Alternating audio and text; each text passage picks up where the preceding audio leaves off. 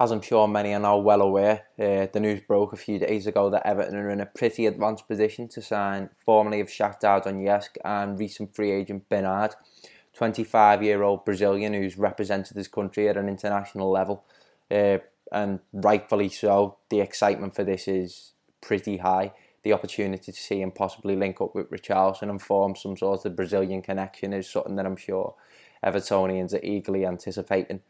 Um, I got the chance to sit down and talk to Chase of the Canary and Blue podcast, which is the podcast which is orientated around the culture of football in Brazil um, and the players who obviously come through the ranks of Brazil. He had a lot to say about Bernard, his um, his upbringing through the Brazilian ranks, his time in Ukraine, which he certainly had a lot to say about, the type of player that Bernard is, where he'll fit in at Everton. Um, interestingly, how he thinks Bernard will thrive under Marco Silva and what the future might just hold for him.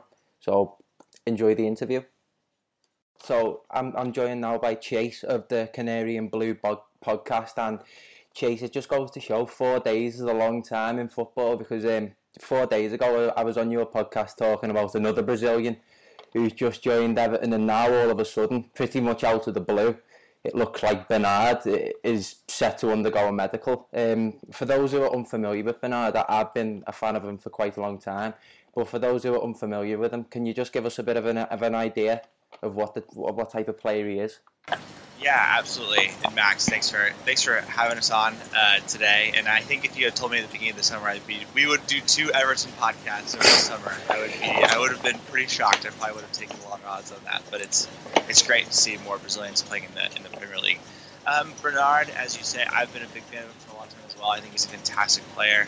I think on the positive side, um, super energetic, very versatile, very creative.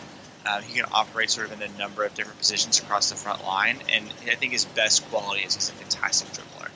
Um, he can definitely beat a man, um, either just just basically ghosting past them. I think you saw that a lot last uh, season when uh, Shakhtar beat City in the Champions League. Mm-hmm. Um, he has an eye for a pass. Um, I think one of my other favorite components of his game is his ability to combine with his teammates, sort of pop up in positions where you wouldn't expect him and create fluid attacks. I think that that speaks to sort of his versatility. Um, on the negative side, which I'm sure we'll get to when we talk, uh, his attitude I think has been an issue throughout his career. Mhm. Uh, the current manager of, Shak- of Shakhtar, I don't think was too sad to see him go, uh, given he ran into some issues there. And I think he's a bit slight. That that would be my only concern coming into the Premier League from a physicality perspective is, is how will he handle that. But we've said this about so many players who've come into the Premier League from either Spain or Portugal or South America. We've said you know, they're very small.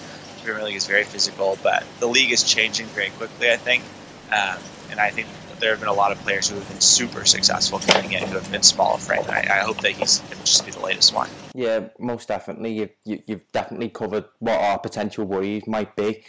Um, and I'm sure these have been coveted by the, the new coaching staff at Everton. And what what seems to be really interesting about this transfer, obviously he spent, I think it's some, is it the last five years at Shakhtar, and obviously to be, to be left without a club, um, it's quite a bizarre situation for someone who was, you know, once coveted with such promise. Um, obviously, he had links to many different clubs across Europe, and uh, since he'd become a free agent, the likes of AC Milan, Inter Milan, and, and Chelsea were all linked with him. And the, I I think, obviously, coming to Everton, this speaks volumes of our manager, Marco Silva. He seems to have this kind of ability to persuade players, to, to create a bond with players straight away. And how, as a manager, do you think Marco Silva could get the best out of him?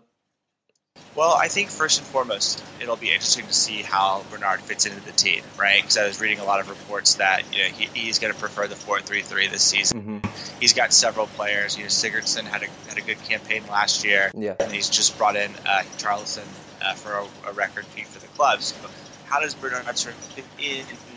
That that'll be really important because I think he'll need regular minutes. I mean, someone coming into to, the, to a new league, um, adapting quickly will be very important. But obviously, Everton are playing in the league and then in the FA Cup and the League Cup as well. Mm-hmm. Plenty of competitions. Hopefully, we'll be able to get some minutes. So I think it starts there. Is, is sort of getting a sense for how Silva wants to integrate into the squad will be really important. Now, one interesting thing will be I wonder if Silva will will have any um, any interest in sort of playing him through the middle, uh, Part of a 4-3-3, kind of in the same way that Tite uh, utilized Coutinho during the World Cup as Mhm. the number 10 who was playing in a 4-3-3. So I'll be curious to see sort of how, how that works. Now, what I will say about Bernard is I think Marco Silva is the perfect manager. This is the perfect situation for him to come into at this point in his career. Silva, as you mentioned, a great man manager, arm around the shoulder type of guy. Um, and I think that that could do wonders for Bernard and, and sort of solve, hopefully solve some of those attitude issues that we've seen earlier in his career. One of the things that I think people forget, so Bernard started his career at Atletico Mineiro in Belo Horizonte, hmm on the Copa Libertadores in 2013, in the same team as Ronaldinho and Joe. Um, and at the time, when he made the 2013 Confederations Cup squad and the 2014 World Cup squad over Coutinho, it was controversial, but it wasn't crazy. People weren't just like, "Oh, this is Mm. insane that he's making the team." There were a lot of people who thought he was better. Yeah. It ended up being better. Um, we've seen the staggering heights that Coutinho has reached, and so I think people are still really hopeful for Bernard because he showed so much promise at a young age, and he's still only 25. It, it, it's staggering to me that he's still only 25. Yeah, he, obviously you've just touched on it there with it, with his international career.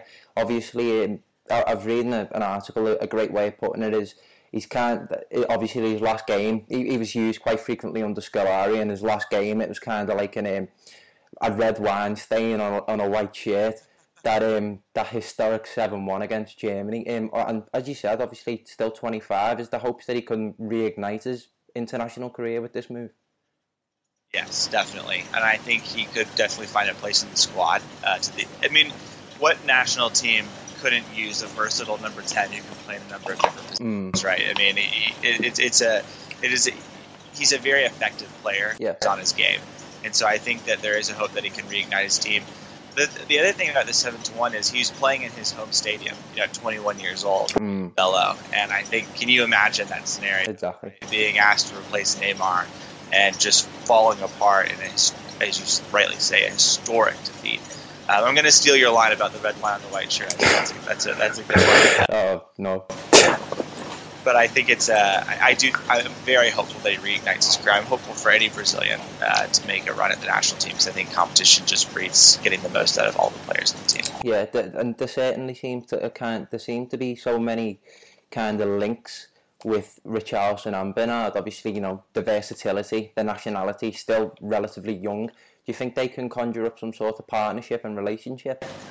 I'm hopeful. I'm hopeful for that. Yeah, I mean, I think um, uh, Richarlison's ability to get in behind defenses and create issues, and Bernard's ability to pick out a, a pass, I'm hoping will sort of yield great results. And both of them obviously never never saw a flick that they didn't love. Uh, Mm, you know, like a, a quick touch they didn't love, and so I yeah, I, I think there is hope that there there will be some good combination play there, and it never hurts to have you know, two Brazilians in your in your squad, as many of the best teams in Europe are, are, are learning at this point. mm. You, touched on it earlier, and I'm, I'm sure Evertonians will be keen to find out more about this because we have got quite a history of, of acquiring players that develop an attitude problem. Can you just go further into the, the attitude problem that you mentioned there? Sure. I mean, I think that the move to Shakhtar from the beginning was a bit ill-fated. I mean, I don't think that he responded really well to the, the culture, Mm, you know, being in such a cold climate.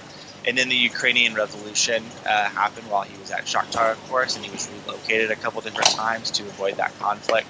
Um, and I think he, he had some quotes that came out that, just to be candid, I, I wouldn't have said. I think that they were a little insensitive to the conflict and stuff. And so I think I just don't think it was the best place for him. I don't think it was a place that really allowed him to shine.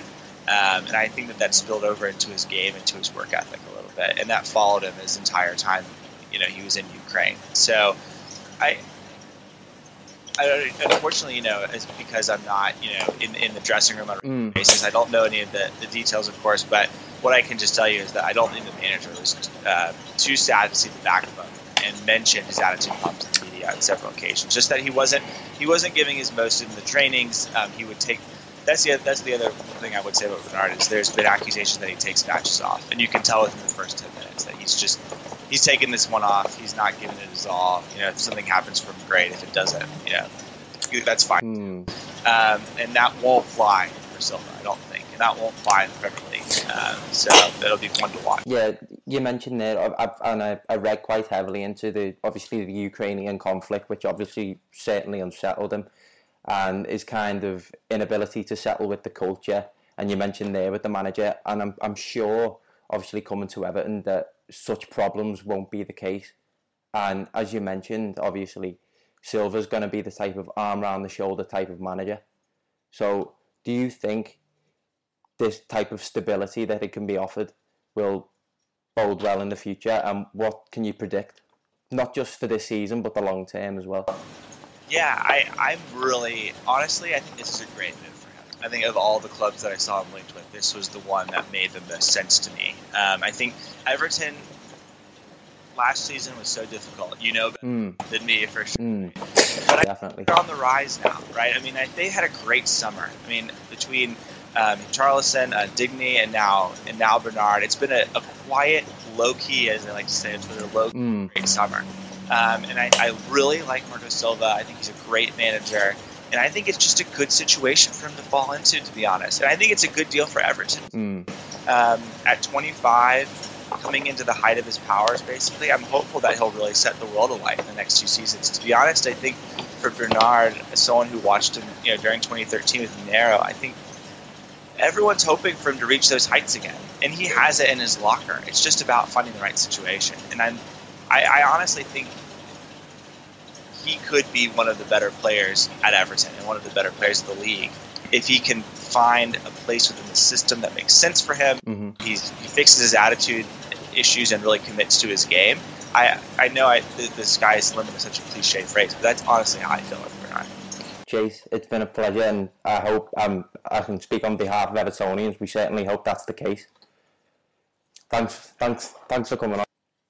So there we have it. It was great to have the opportunity to sit down and talk to Chase, who gave us some great insight to the type of player that Bernard is and what just what he could achieve at Everton, and particularly with the relationship that becomes with Marco Silva. Um, of course, as I mentioned, make sure to check out the Canary and Blue podcast. It's great to in, in terms of the information that you can get about Brazilian football. It really is an interesting listen. Um, and of course, make sure to, to like, subscribe, and check us out all on, on the social media platforms.